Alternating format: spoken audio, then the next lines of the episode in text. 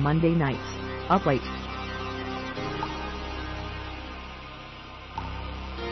Broadcasting from stolen land. Satellite Sky. Satellite Sky. Satellite Sky. Highlighting DIY and autonomous politics, music, and subculture with a different theme each week.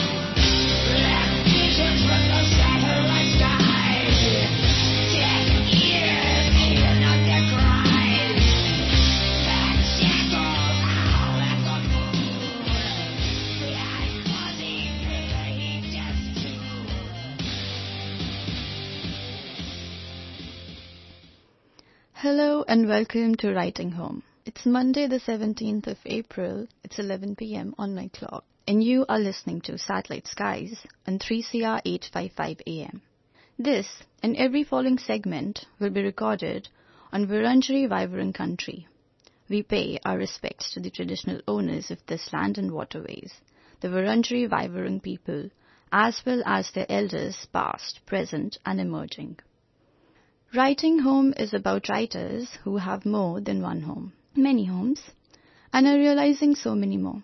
Once a month at Writing Home, I, Madhvi, will be sharing space with migrant writers of color, discussing their unique but collective writing processes, navigating home, life, and love. Episode 2 What You Seek is Seeking You with Nadia Niaz.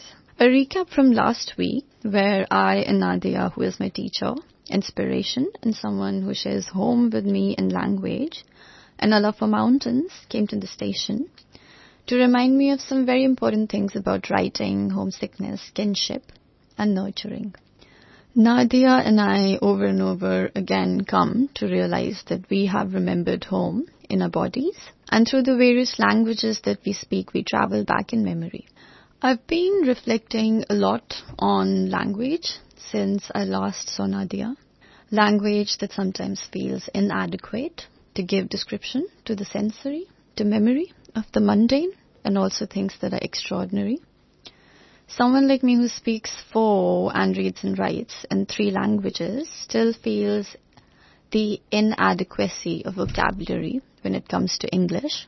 I want to find words that are perfect, words that telepathically speak to people, I sift through dictionaries and my little journal of new words so my sentences don't lose their flow and words don't sound insufficient.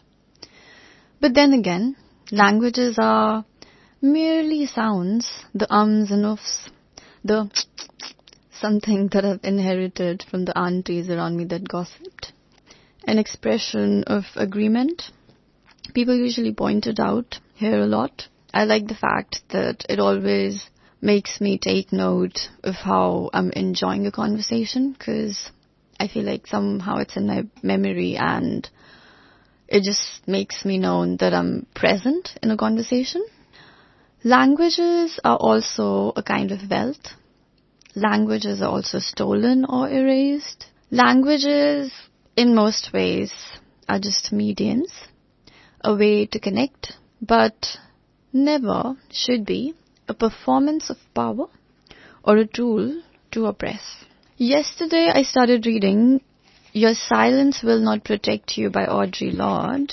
Snippets of the essays that I would love to read to you all. The essay is The Transformation of Silence into Language and Action. Audre writes, I have come to believe over and over again that what is most important to me must be spoken, made verbal, and shared, even at the risk of having it bruised or misunderstood. That the speaking profits me beyond any other effect. Further, what are the words you do not yet have? What do you need to say? What are the tyrannies you swallow day by day and attempt to make your own? Until you will sicken and die of them, still in silence. And then something that really touched me. My daughter, when I told her of our topic and my difficulty with it, said, Tell them about how you're never really a whole person if you remain silent. because there's always that one little piece inside you that wants to be spoken out. And if you keep ignoring it, it gets madder and madder and hotter and hotter. And if you don't speak it out, one day it will just up and punch you in the mouth from the inside. And last, the fact that we are here and that I speak these words is an attempt to break that silence and bridge some of those differences between us. For it is not difference which immobilizes us, but silence. And there are so many silences to be broken. I love that. I love, for it is not difference which immobilizes us, but silence. And there are so many silences to be broken. So without much ado, let's jump straight into What You Seek Is Seeking You with Nadia Niaz, episode 2. You as a teacher, and of course you've been teaching for so long and you've taught like all different levels. Hmm. What's your experience with people, like people of color or somebody who speaks, you know, more than one language and where it's just this intersection of like culture and so many things. Like somebody like me, hmm because for me it just changed everything and it was funny because that was like the last year last semester. And for all the time i felt that i lacked something. Sometimes i even felt that i knew what to say but i just didn't say it because mm. those classroom environments and especially university of melbourne because it's it says it's for international students but i don't really think they do much for international students. And then how white the classroom is and the teachers and all of that and also the readings and everything. So, you know, sort of questioning that, which is like my knowledge right now. Back then, I was just going through classroom to classroom, just lost and confused and didn't know, thought that, oh my god, like maybe I don't know, or maybe I don't have the best thing to say and blah, blah, blah, you know. Mm-hmm. Um, and now it's a completely different thing and i'm like oh my god three years of uni and i missed so much because i was just anxious and uncomfortable all the time mm. and i don't think anybody made it easier which should mm. be like that ju- just should be a thing like what do you have to say about it mm. lots but i loved your framing of learning as hope mm. I, I, think that that's that's a wonderful um, thought and I think I think it's very true actually that when you meet your your your real teachers, your gurus, like you said, mm-hmm. um, those those people give you hope mm-hmm. that there's actually something better and you that you can grow and change and do something in the world. Yes. But I think with that, like I think there's this um, assumption I think in the West or in countries or universities that are um, desirable or that are you know places that people want to go that okay. So um, like I said, like we're, we in, in in universities that are considered desirable. Um, or places that you want to go, the assumption always seems to be that you want to be there because you want to be like them. Mm. You must want to be like them because you're at their university, mm. right? Um, and very little effort, I think, is made to actually find out who you are and mm. what you bring. Because there is that, I would say it's a desire to replace, but it's an assumption that you must want to take on their characteristics, their ideas. Um, and like when when you work with language and when you work with translation, or even with bilingualism and stuff the way, way I do, one of the um, approaches, one of the teaching or pedagogical approaches, is um, where like the old approach to language teaching has been do not speak your home language, speak only this language, and mm-hmm. that's how mm-hmm. you're going to learn. There is obviously value in immersive learning, sure, but um, there is this idea that somehow the language, the original language, is going to contaminate the new language, or is going to prevent the acquisition of the new language, and this this particular position is more that no, the existing language is a resource Hmm. You you take what the student knows already and you build on that. You make hmm. connections between the knowledge they have. Your student, whatever age they are, they are hmm. bringing something to the table, right? So you have to find out what that is and connect what you are trying to teach them with that. Mm, yeah. Find out what they know first. Yeah. And that is something that I find some lacking it's there. I, I know people who, who, who, who take an approach like that. Um, I think with creative writing in particular, there is space for that in a way that other disciplines where you're literally there to, to, to take notes and then regurgitate that in an exam. That's a different yeah. kind of learning. Yeah. Whereas with a more exploratory, creative, um, self-directed almost subject like creative writing, you've got the space to actually think, well, to ask the student what they bring to the table. That's why in my lecture I asked you, who do you think you are? For multiple reasons, because depending on how you, what kind of tone you use, you're asking a different question, mm. right? And literally like, who do you understand yourself to be? Mm. And how does that relate to your work? Um, yeah. your your work, your passion, your desire to write something and put something out into the world, you know. Um, all artists do that, writers or, or, or, or, otherwise. There's this sort of an impetus, a kind of drive to create something, mm. right? And I think it's valuable to turn that, to, to, to, turn the lens backwards and sort of say, okay, well, where are you creating this from? Mm. Where is this coming from? And uh, also as a teacher, I think that there's value in sort of getting your students to think about that actively and to understand why they're doing what they're doing. Yeah. Um, but yeah, but I do understand I, I, was I was a student here and I was a student in lots of other places growing up and yes, there is this sort of assumption that if you are from elsewhere you don't you're not bringing anything to the table. Or the other thing which is also problematic is that oh you're so wonderful and, and exotic and accomplished and blah blah blah you're bringing so much to the table. Mm. I mean you know, I, I, I read the same stuff you did as a kid. Like it's not oh it's not that God. special. Um, it's it's it's it's. A, it, I feel like it's an overcorrection. Yeah. I think that it comes from a good place, but I think it's a little. It kind of it sort of takes you out of one box and puts you in another. Yeah. Yeah. So I think oh. that there's that that sort of the exotification of it as well, because then again it pushes you away. Mm, it, it pushes who you are away because you are too special to mm. be touched. You're too special to be interacted with. Yeah. And it's too complicated and wonderful. And oh, if only we could. Language is a human instinct. Yeah. You know, all of us, when we're born, uh, have the equipment to produce the sounds of whatever humans uh, around us um, speak. For sure. And, and yeah. it's only and but but but we start our brain starts shutting it down very early, around six months of age. You stop hearing the difference between the different sounds, and you know, like in in, in Urdu we have a qaf and a kaf. Mm. Right? In Arabic you have an even de- more more more guttural sound. But if you don't hear the qaf enough, you won't you won't say it. You, you won't hear the, the I know that there there will be people who listen to this who will not hear the difference between qaf and kaf. Mm. They'll be like, You're saying the same sound over and over, what's wrong with you? For sure. Yeah. Wow. So yeah, it's it's it is it is interesting. Like our differences are learned. Yeah. Very much. Yeah. And then they're valued in different ways in different places. Yeah. And so we're always negotiating that, I think. Oh my god. Yeah. oh, I just, yeah, I'm just, oh, you're so inspiring, Nadia. and not just like, I mean, as a writer, definitely. And then as a teacher and as a person.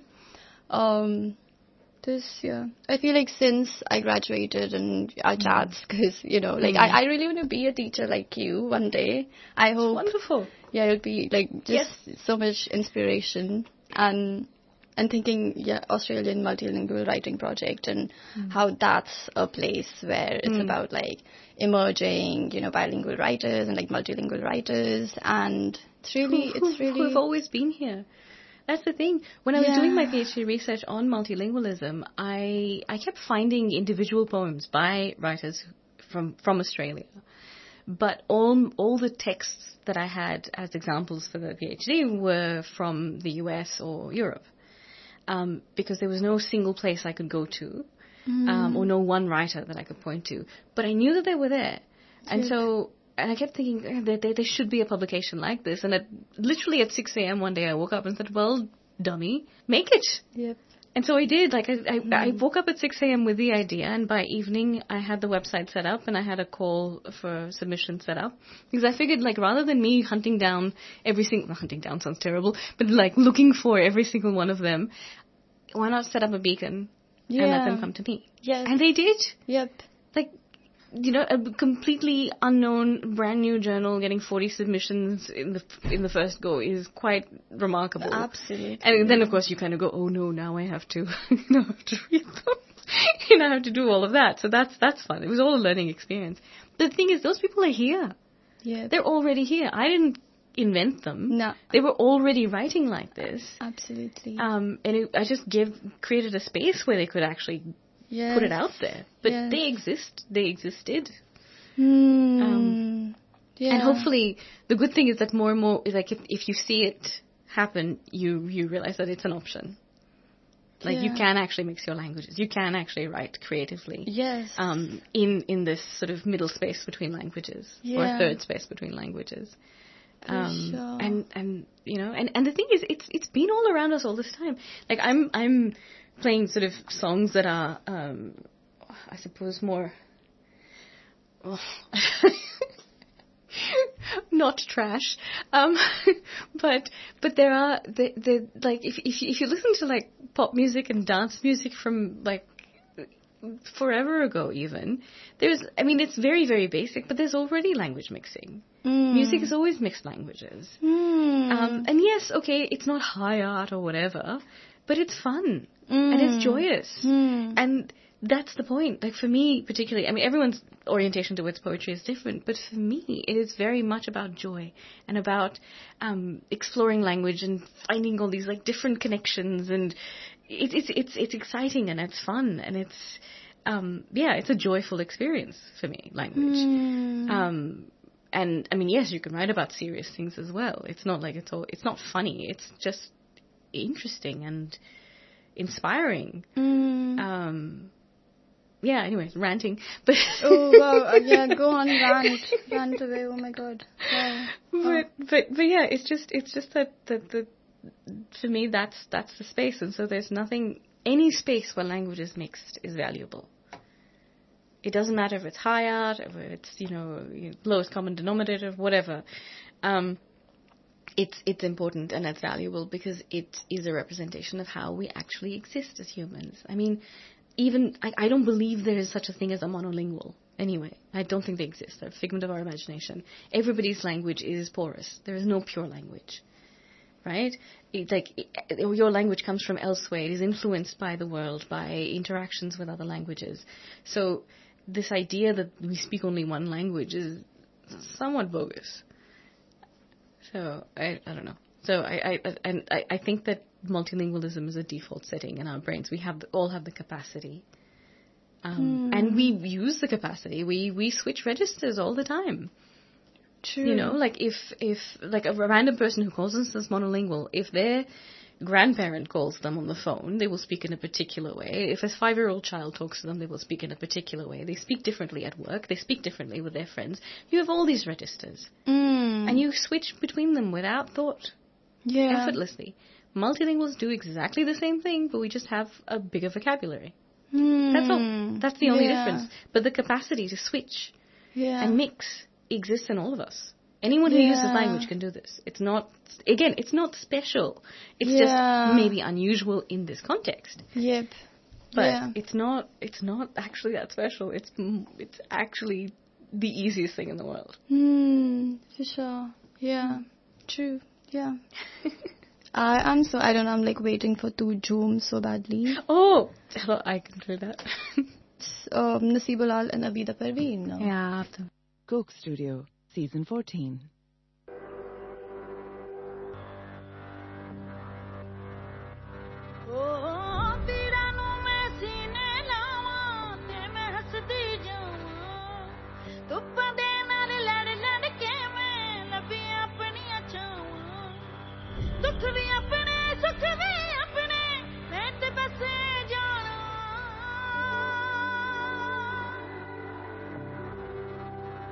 ਸਭ ਨੂੰ ਸਮਝ ਕੇ ਕੀ ਕਰਨਾ ਹੈ ਦਿਲ ਨੂੰ ਐ ਸਮਝਾਵਾਂ ਤੂੰ ਝੂਮ ਝੂਮ ਝੂਮ ਝੂਮ ਤੂੰ ਝੂਮ ਝੂਮ ਝੂਮ ਝੂਮ मैं दीवानी कुछ न जाना मस्त होके गावा दुनिया राजी करके कमले फिर भी चैन नहीं सारी खुशियाँ मिल जावड़ ते पिछ की रह जाना। सारी खुशियाँ मिल जावड़ ते पिछ की रह जाना। तेरे बस में कुछ भी नहीं है, दिल नु समझावा।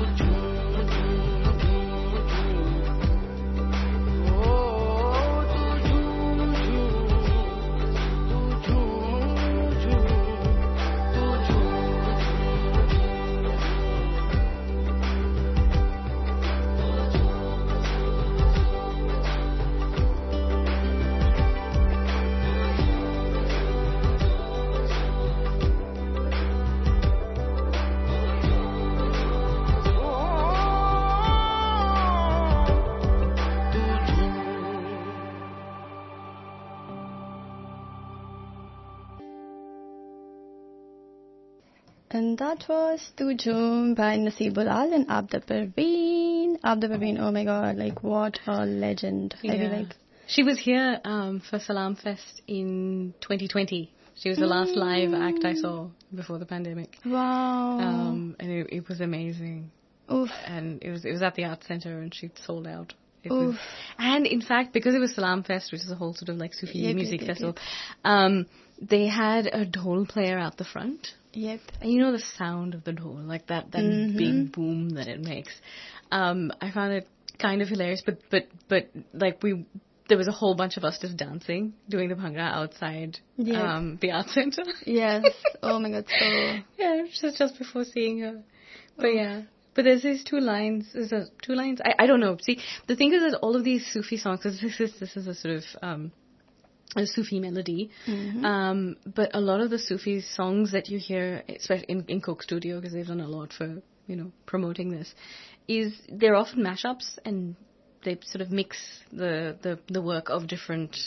Um, poets and different thinkers, and and they include a bit of their own, and it's all done very beautifully. But there's there's a line in in this one um, where Abida Parveen says, "Jo hai tera lab jayega," करके कोई बहाना तेरे बस में कुछ भी नहीं है दिल नु है समझाना which is what is yours will find you. Which I hmm. just I love that. What is yours will find you one way or another. And yeah. and and then there's that reverts to the general Sufi or general I suppose Muslim sort of idea of you are not there is nothing that you can do about it mm, yeah. your life what what what will happen will happen your job is to exist through it Yes. Yeah. um so i have those two lines written out um in my study Wow. but yeah Oh my god, yeah, like Sufism, Sufi music. I don't know if we talked about like um I think I I told you um the Shams and um like the Rumi book ah yes 40 Reasons of Love. oh okay i haven't i haven't come Oh, across oh it, my god. but yes yeah, I think in the classroom because I was uh just yeah. But Yeah. yeah, Sufism and you know the wisdom, but also yeah the ache and the love. Oh yeah, yeah so beautiful. Yeah, I mean, Sufis get into trouble with like the hyper-Islamic lot because the the the the concept is that God is light. One of the names of um, God is Nur, Al-Nur, which is mm. light. Mm. And that is the, that's not just like sunlight or whatever, it is, it is the light that is your soul. Your soul is light, mm. right? And so the, the, the soul, the human soul is part of that light. And so when you are born, you, you, part of that light is is in you, and so the that that that constant ache, dissatisfaction, longing that we have is actually that light wanting to go back home, Mm. and that's what Sufism, and that's sort of the the um that desire to reconnect, and that's what gets people into trouble because you know you're not supposed to say stuff like that, and there's you know, yeah there's a whole lot of the- theological problems with that, um, but um, but also it sort of speaks to how Sufism is. It's not just Islam. It is. It is again. It, it's sort of embedded in the culture, and it's sort of that that that um, syncretic kind of belief, the the um, practice, I suppose, that we have. Um, because culturally, South Asia is like Pakistan is South Asian, um, and and it's really really hard to uh, separate that. Mm. And I think that, and I, I I think that separating that would be doing a, a disservice and a violence Yeah. to the culture, really. For sure. Um, Yeah. but yeah, kind of I like the idea of of that the soul just seeks connection. That's all. Mm, That's all we're looking for, really. just want to connect. Absolutely. Oh, it's so beautiful to yeah have this these ideas, and I think as a writer, I really want to explore more of mythology Mm. and like symbolism in that way, where because so many of these concepts are you know like romanticization of God or Mm. teacher and guru Mm. and um just yeah like every relation and there's so much of beauty in it and then yeah you're a human doing your things Mm. and yeah the urges that you have reflect a lot of yeah these Mm. ideas that were the stories that were told to you Mm. or how they were told to you and what those connections were and yeah just the culture of like trust and you know hope uh, when it Mm. comes to your teacher and Mm. the discipline of it respect for your art which um Mm. As because at the end of the day, like all these stories that we've you know inherited or were given to us or told to us, it's sort of like a toolbox. Like I see it as a Mm. toolbox, and there is so much that doesn't serve me and Mm. doesn't apply to me, and that is just not in, included in my toolbox. It's just like Mm. somewhere else. You know, I don't need that. Yeah. But then there's so much in my toolbox where I'm like, oh my god, this is like, this is what I've inherited, and it's just this gift, and oh, it's so like so much respect for it. Mm. Um, and and same with yeah this thing of um, prioritizing your art, respecting your art, Mm. the discipline of uh, staying committed to your art, and Yeah. yeah, it really yeah it really I love sort of employing all these things yeah as a creator of Mm. any kind and the respect and even with money i was thinking about my uh like my non-writing job and just thinking about how um like we have like goddess lakshmi and you know Mm. like uh your work like so many shops and so many workplaces have a little temple Yeah. and that's where you pray or you start your day and that's the intention that you set Mm. and just like these rituals Mhm. that um that was a beautiful like our ancestors however they ritualized everything it was a beautiful thing and yeah festivals coming together Mm. and how you view certain relationships and yeah it's beautiful yeah i find a lot of like i'm really grateful and lucky to yeah to be given all that knowledge and Mm. to still be able to like protect it respect it and even recreate something out of it and Mm. it's yeah as i'm becoming these things are taking a different form every year Mm. so it's it's beautiful Yeah, it is. I think that, that, that notion of respect for learning in particular is is um, something that I really value in our old systems of doing things. Um, like, I mean, I am as anti-authoritarian as an expert. I'm like, I, well, more so sometimes. I'm quite sort of unwilling to be led in a lot of ways, but at the same time, the the guru shagird relationship, the student teacher relationship, and the fact of like who the guru is to you, like the the, the the teacher as a guide, um, and again, like you said, they give you hope, mm. um, but also that the, the the the humility in learning. Um, because in the creative arts in the West, there is this huge emphasis on individuality and innovation, and you're so cool and you're so unique, and blah blah blah. I hate the term "so unique," but anyway, um, but but but it's all about the individual being super special and somehow sort of having emerged fully formed out of nothing, and suddenly, ta-da! Mm, yeah whereas in in our traditions, there's so much more of a of an understanding of the continuity of it and where we come from and where the tradition comes from. Um, you know, like you know your lineage, you know your guru's lineage, you know whose forms you are learning. Um, like when I did um, Indian classical, um, I did Bharatanatyam. We started with Kathak and then did, did Bharatanatyam with um, Indu Mitha in Pakistan, who is one of the only Bharatanatyam teachers in Pakistan, because again, Bharatanatyam is so closely related, associated with India and doing anything Indian and by Pakistan can be like very fraught. But um, I, I think there's also this sort of understanding that you are when you are in the presence of of, of, a, of a master, of someone who actually knows this stuff inside out. You you have to be humble. Yes. You don't know. You don't know anything. I mean, I I value my students' knowledge and I value my students' ability to learn and all of that, and I think that that's important to Yes. ma- maintain. Yep. But I think that the true guru gives you that as well. I think that you know, like they they are like, yes, but you don't know anything. Mm. Yeah.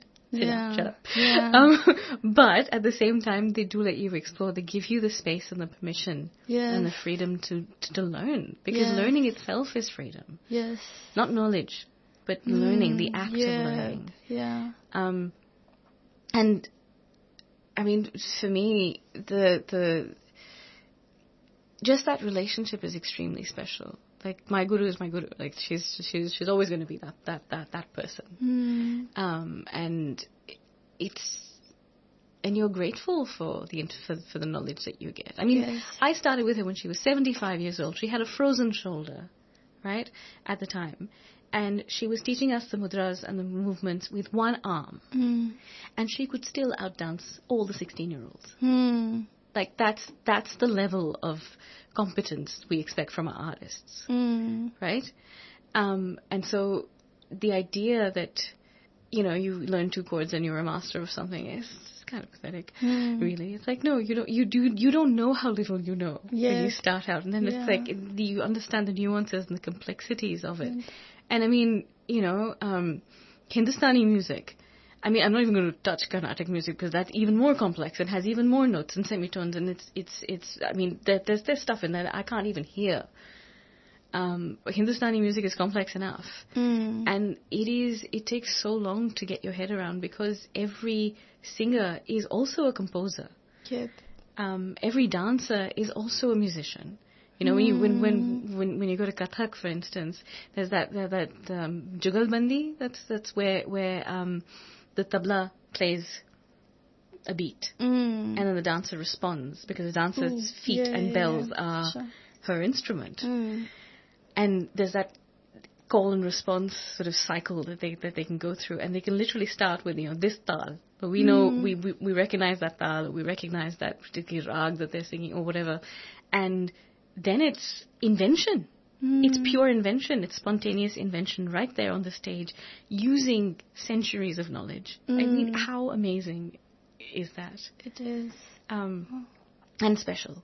Yeah. And so, like, take that, compare that to, well, anything else, really, and it hmm. kind of falls flat. There's just sort of, here you are sort of so steeped in the history of it, and yet there is space to explore and develop and change. Yes. You know, like you, you, you go through this extremely uh, rigorous training for years and years and years, but at the end of it, you are a master of this stuff. You can, you can literally create out of nothing, Hmm. well, out of all those things. Yep. So Yeah. yeah, it's it's pretty amazing. Mm, oh, it's so yeah, yeah. I've yeah. I'm I'm really grateful with yeah my toolkit. Mm, absolutely. Well, that's just it. You know, we're sort of equipped to do so much in a way. So much of it is just absorbed. Hmm. So much of it is yeah. True. Yeah, and yeah. Going back, Hmm. yeah. It's so such a yeah. I don't think you can ever really yeah get it out of you. I don't think it's really possible. Because there's you know even as writers there's this notion that like once I sort of explained that oh I write and then explaining them what I write about and they were like oh that's trending. And with like being you know a writer of color and your life and especially because sometimes things get very politicized, Mm-hmm. and that's like this box where people only, you know, choose to see you a certain way, and whatever is you is also interpreted in that way. And yeah, thinking if this toolkit and like I'm so many things. Mm. I'm definitely those 18 years of my life in the mountains, Mm. but I'm also like almost four four years there. But I'm also like COVID backpacking in India, where I was. Oh, and then India in itself is so big. Like I was everywhere and that, and um, So during COVID, you were everywhere. You were- yeah, yeah. Wow. Like yeah, it was just like COVID displacement and had to go back and like yeah. But yeah, and yeah, experiences, my work and uh, you know, friends here, friends back home, childhood friends, all of that and it's so many things all together. Um and yeah, it's interesting not to feel very liberated Mm. with what I've chosen as my toolkit to do whatever, Mm-hmm. to live, love, and whatever. Like, I can just do whatever, but that's just like my style, my way. Mm-hmm. And yeah, yeah, it's amazing to just feel that, to feel liberated in it. Mm-hmm. Yeah, yeah. Yeah, I think there's this there's there's this sort of idea with sort of more collective cultures like ours that that that. And I mean, look, it can be restrictive. It can be very, very like if everybody's in your business all the time, it's a bit, mm, it's a bit much. But at the same time, I think people don't realize how freeing it can also be. Mm. That sort of understanding where you are and who you are Mm. can be a, a, a springboard into so much more Yeah. and that you know you you you you don't spend your entire life searching for yourself. You know who you you know yourself, or you know you you know who you are. Yep. You know, and and the fact, and you know that it's mutable. I mean, for instance, like when my niece was born, um, suddenly I acquired the name of mommy because her because my husband is her mom, Yep. right? So I became like like there's. It's it's that every every connection changes you and alters you in some way, in some significant way. Mm-hmm. Um, but it also it frees you as well. It, it it adds complexity to who you are, um, and it sort of places you because I mean, again, because we have specific words for these relations, um, it it means that she will always know exactly who I am to her. Mm. Yep. I'm not going to just to just be a name. Yeah. She knows with you know uh, clarity exactly what relationship I have with her. Yeah. I think that that's that's wonderful. Oh, it is so wonderful. And then yet you can build your own relationship. Like you can yes, she knows what what category she she knows who I am to her. Mm. But then who I actually am to her is different. I mean, I have two nieces, three three nieces now, and each one of them have have a completely different relationship with. Yeah. They use the same word for me, Hmm. but you know, because that, it doesn't take take away your individuality. It doesn't mean that I have to be the same way with all of them. No, not Um, at all. But it just it's it orients you, Mm. stabilizes you in a way. I think. Yeah. Um, and I mean, I'm here. I have, I think maybe one or two blood relatives on this continent. Mm-mm. Nobody else. Yep. Um, but I'm still held. Yeah. I, you know, I don't feel disconnected from that. I feel mm, there are other philosophical disagreements or whatever. That's different. But fundamentally, I know who I am, Hmm. Yep. Yeah. and that that's a gift. I think. Yeah. Oh, it's a gift. Absolutely. That's so. Yeah, it's so beautiful the way you you explained. Yeah, the orientation, especially that orients you. Mm. And for us, we have mountains. And what mountains are? I mean, I think I mean large objects have. I mean, okay, they're not large enough to have that much gravity, but there is still this. I feel like this sort of pull towards, you know, these these concentrated bits of land like mountains. They just have a Yeah. magnetism to them. I think. Yeah. Um, other people feel that way about the ocean as well. yes. Um, I'm not really a, mount, a water person, but yeah. you know, I, I, I understand because I mean I've been obviously seen the ocean. I can feel that sort of pull that it has as well. It's just that I prefer the pull of the mountains. Mm. Oh, even homesickness. Like I'm thinking of homesickness now, and yeah, such a like such an interesting feeling to just feel music. Oh God, It's very bodily, isn't it? Mm, it is very. Feel it in the body. Mm, absolutely, you do. Yeah. It's almost like when you've lived somewhere long enough, your gestures become automatic. Mm-hmm. Like as you walk out the door, you know exactly where the light switch is and you turn it off or not. Little things like that. Um, but sometimes you get sort of pulled back into a different space, Mm. even though you know you're not there. But something, a smell, a sound, a, a, a pronunciation of your name, whatever, something, something will sort of yank you backwards into this other space. Yeah. And just for a second, you feel like you are embodied elsewhere. Mm, yeah. Um, and it's it's really really weird because yes, I mean the, there's the, there's the urge to sort of respond in the language that you're speak, being being spoken to in, um, and but it's also a physical gestural kind of thing, right? I mean, when I speak Urdu, I talk, I I behave in a particular way. Mm. When I speak English, I behave in a particular way. French is different as well. Yeah. Um, when I mix the languages, I behave in a different way. Yeah. And so all of that is is is you know it comes it's not something I'm doing on purpose. Mm-mm. It's automatic. yeah. Um, but it's learned. It's somewhere. It's somewhere in here. It is it's coming from somewhere in here. It but I don't know what it is. is. Or What's driving it? It's just that certain cues will spark certain responses. Yeah. Mm. Yeah. Absolutely. Mm. Absolutely. Yeah. I think with that, we'll have to mm. slowly be, you know, summing up Mm-hmm. Okay. our session. It. Okay. On. I guess you wasn't written in my kismet. But having you in my life, it would have been very different. I'm still singing our song, but you won't listen. तुम मुझे बहुत याद आती है even through all the distance and now my life's in a trance I dance alone in my dance and the elder generation feel it on my palms that there's no sunshine without Mary John धीमी धीमी धूप है तब से दिन भी है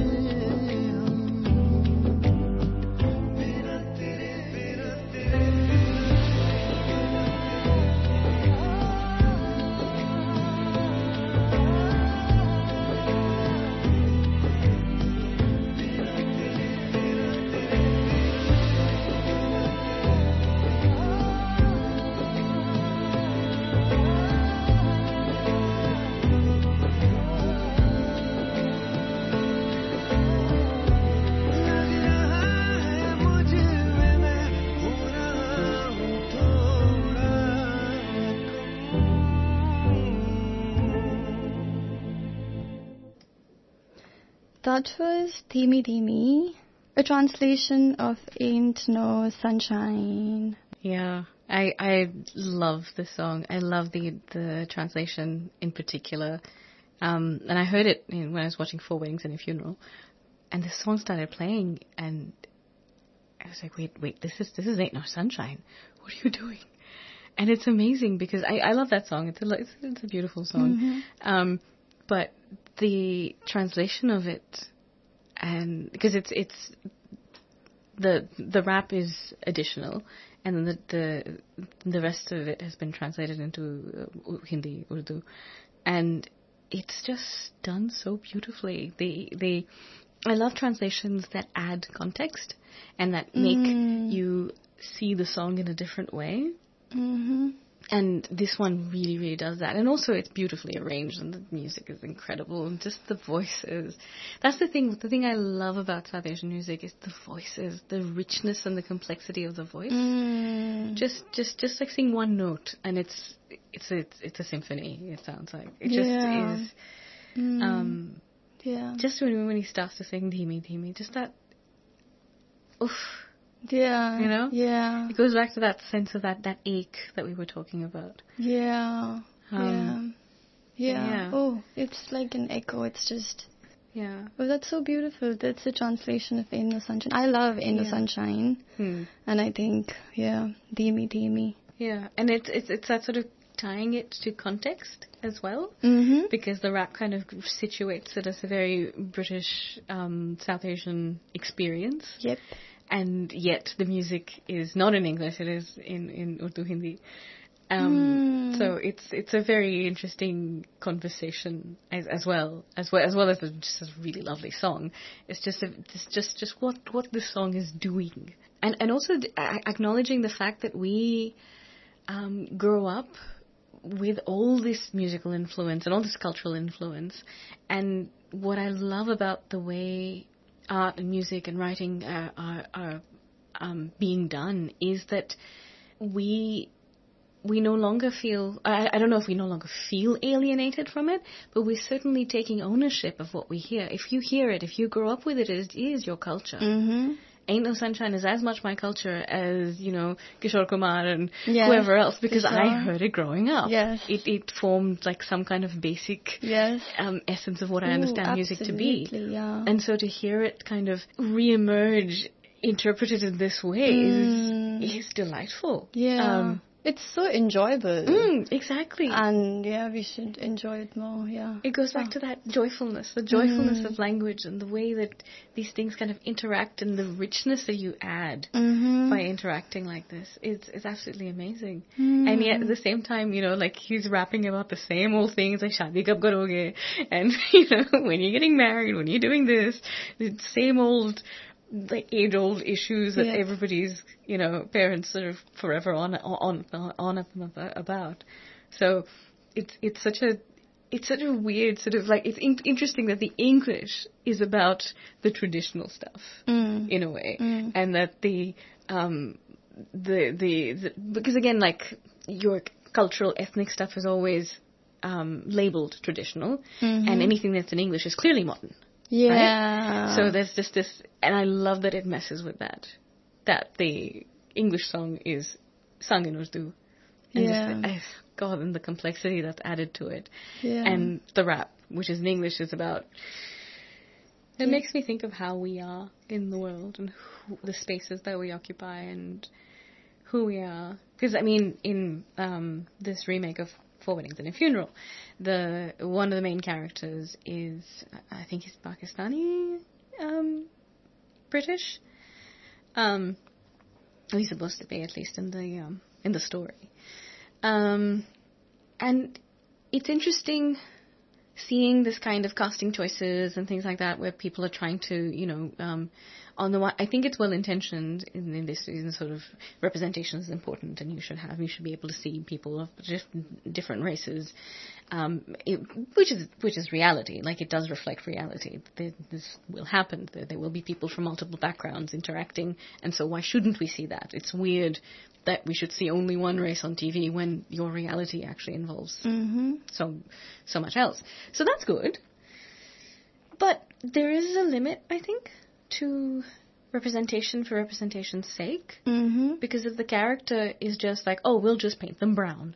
Mm. Not paint them brown because that's not allowed. We will just have a brown person instead of a white person, but they're going to act exactly the same way. And there's going to be no, um, no nuance, no difference, nothing. Hmm. And I kind of question the value of that. I mean, again, on the one hand, you can say that everyone, everyone is pretty much the same. Like we're all basically looking for the same three, five things. Mhm. Um, so it's not that much of a, it's not a bad idea. Yep. But I think that there's still something missing Mm-hmm. in that.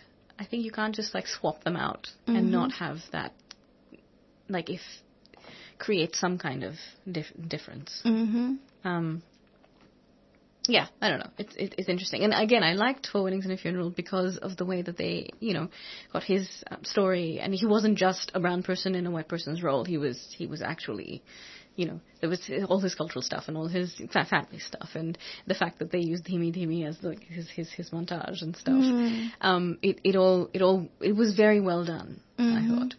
Um, but yeah, it's it's it's it's it's interesting seeing these representations. You, hear, you can hear the air quotes and that Yeah. representation. Yeah. But, but also because I, I think, well, who are you representing? Because obviously everyone's gonna, someone's gonna have a problem with the representation because it's not them. Yep. But that makes sense because we are individuals at the end of the day. Yeah. You know, like my experience of being a Pakistani in Australia is different from somebody who's grown up here. Mm-hmm. Um, and it's different again from someone from a refugee versus, Mhm. you know, like the the the the, av- the avenues and the, the the differences in privilege and the differences in access. Those are all things that make a difference. It's Mhm. not like I can't talk. I, I can't speak to the POC experience. Mm-hmm. Like I, I I wouldn't know where to begin. Mm-hmm. I didn't grow up here, Yep. you know. Yep. Um, and and so it's weird because I mean, like at the University of Melbourne or other places, where I'm the only person of color in the room, and suddenly I'm supposed to speak for everybody, Mm-hmm. and Yeah. I, I it freaks me out a little bit because by what right Yes. am I supposed to speak for somebody who's been through detention and has come, from a war-torn country, or from you know, or has grown up here with Yes. the inherent racism and everything? Mhm. I cannot, I, I can't speak for that. I won't speak for No, that. no. I have no right to speak for that. Mhm. And I mean, like I was saying to you earlier, like the only thing I could possibly do is create a space Mhm. for them to speak. Yep. But that has to be the absolute hard limit of my role. I can't, I can't represent them. Mm, mm, yeah, you can't. Um, no, it's I mean, just not- can't. Yeah, absolutely. Yeah, it's and it's it's we're wrong. Mhm. we, I mean, you know, quite apart from any, from from anything else, it was just it just feels like a horrible transgression. Yeah. Yeah. Yeah, absolutely. Absolutely. Yeah, I'm going back to that. You know, who do you think you are? Literally, who do I think? I mean, I I I I'm very clear on that basis. that is not my space or my role Yes.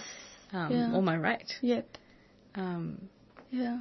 but yeah, it's just it's an interesting conversation to have because you know you and you would have had this this this this experience as well. It's like you are the only person of color in the room, Hmm. and go.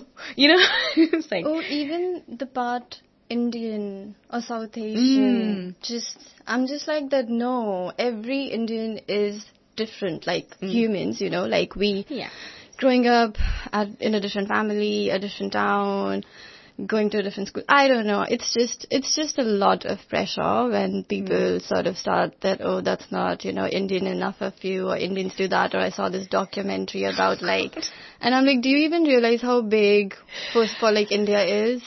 Like and do you even know the history? Because it would take you so long. Mm-hmm. Like I don't know. So just don't yeah, just pigeonhole the entire community into this like one thing, hmm. and yeah, and then yeah, uh, it's it's just yeah, it's a, yeah, I tr- yeah, I think I think the um like what I should try, like you said before, that just be, mm-hmm. just do it. yeah, Like we don't owe justification to anyone. Yeah. Like we don't exist for anybody's entertainment or yes. to fulfill someone's, you know, like their knowledge of the world. Like we are not going to fulfill their encyclopedia, whatever. Like that's Yeah. not. Yeah, yeah. Yeah, we are so much more. We are living, loving, eating, whatever, enjoying things, and that's all that you have to do. But yeah, yeah, sort of the um, um, like the danger of you know the single story, the TED Talk by Adichie. Yeah. I don't know. It's just I think as writers, I like that reading your own work and seeing that you've been able to sort of deliver that complexity hmm.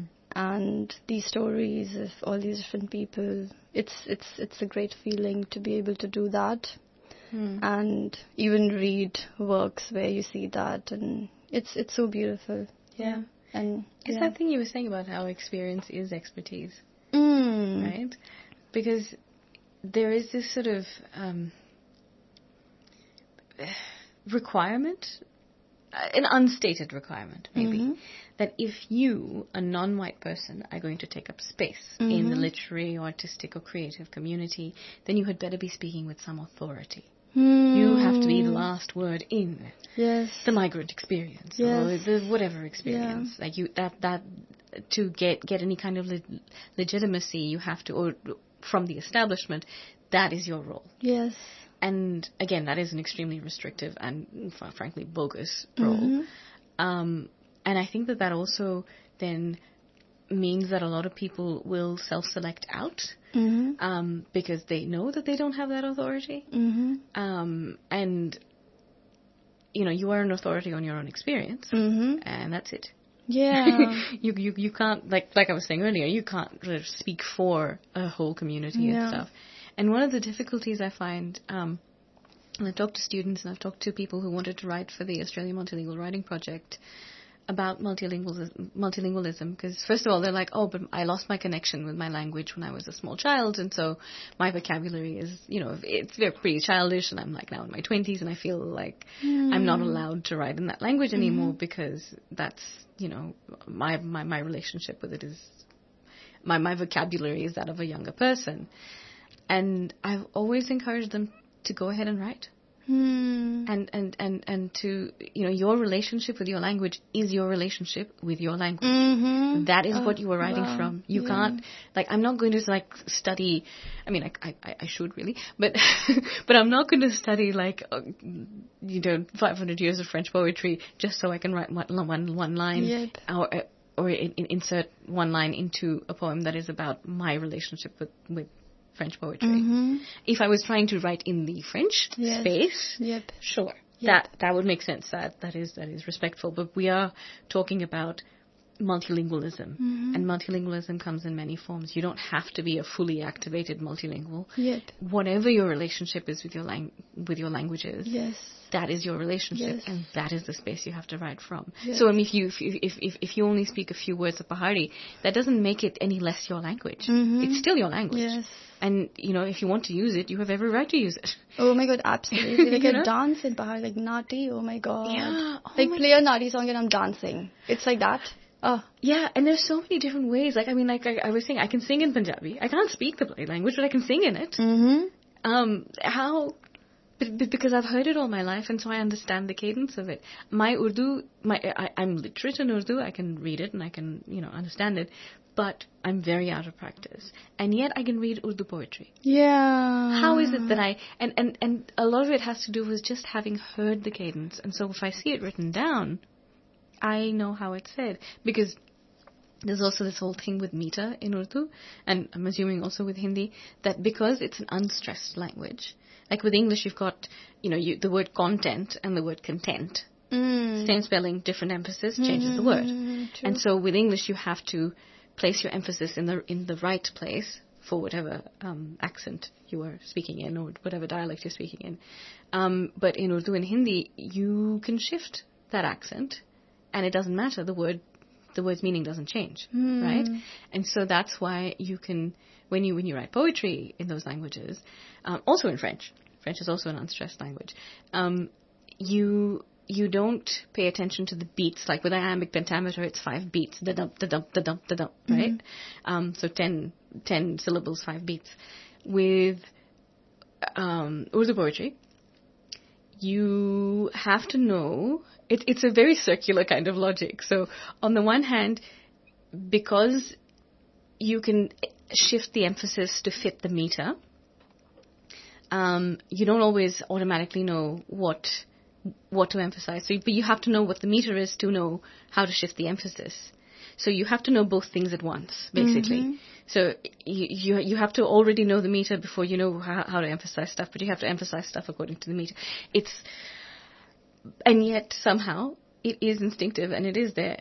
Hmm. And even someone like me who has oh wait, okay, fine, I've grown up with Urdu poetry, but I haven't like I'm like I said, I'm literate, but I'm not that advanced. Mm-mm-mm. But I can still pick up, Yeah. you know, Faiz or ghalib or whatever, and actually tell you that this is the meter, this is how it's supposed to be read, Mm, yeah. and yeah. that's just that's that's that's yeah, in there somewhere again. That's Yeah. sort of somehow I know this. For sure. Um, It's, yeah. Oh, it's so yeah. Mm. Oh, I loved that. Yeah, your relation to your language is your relation to your Mhm. language. Exactly. Like just because I can't um, necessarily explain Ghalib Yeah. or even mispronounce some of the words, it's still that the, the rhythm of the language is part of me. Hmm. Um, so. And Yeah. you know, I just because I can't speak Punjabi doesn't mean that I don't have that sort of relationship. You still have a Mhm. relationship with the You language. do. You do. Um, Wow, it's so beautiful. It's so so. Oh, I'm yeah. I'm so grateful that you are introducing writing home to everyone, and everything that you've shared is very inspiring. Um, so inspiring to move forward and have other guests and you know share the space with them mm-hmm. and yeah in my learning process as I don't know it's just I think yeah yeah you're my teacher. Already. Oh. It's really nice Nadia. Like yeah I would mm. I'm definitely acknowledging that and I mm. yeah and I wish and like pray all the best things to you. Um I think you're very inspiring and you're re- you're so smart. Um I I love your brain. Like I absolutely love. Yeah. Yeah you're amazing. Thank you so much Nadia. It was so such a privilege to talk to you. Thank you. You're so welcome, and it, it's such a an honor. thanks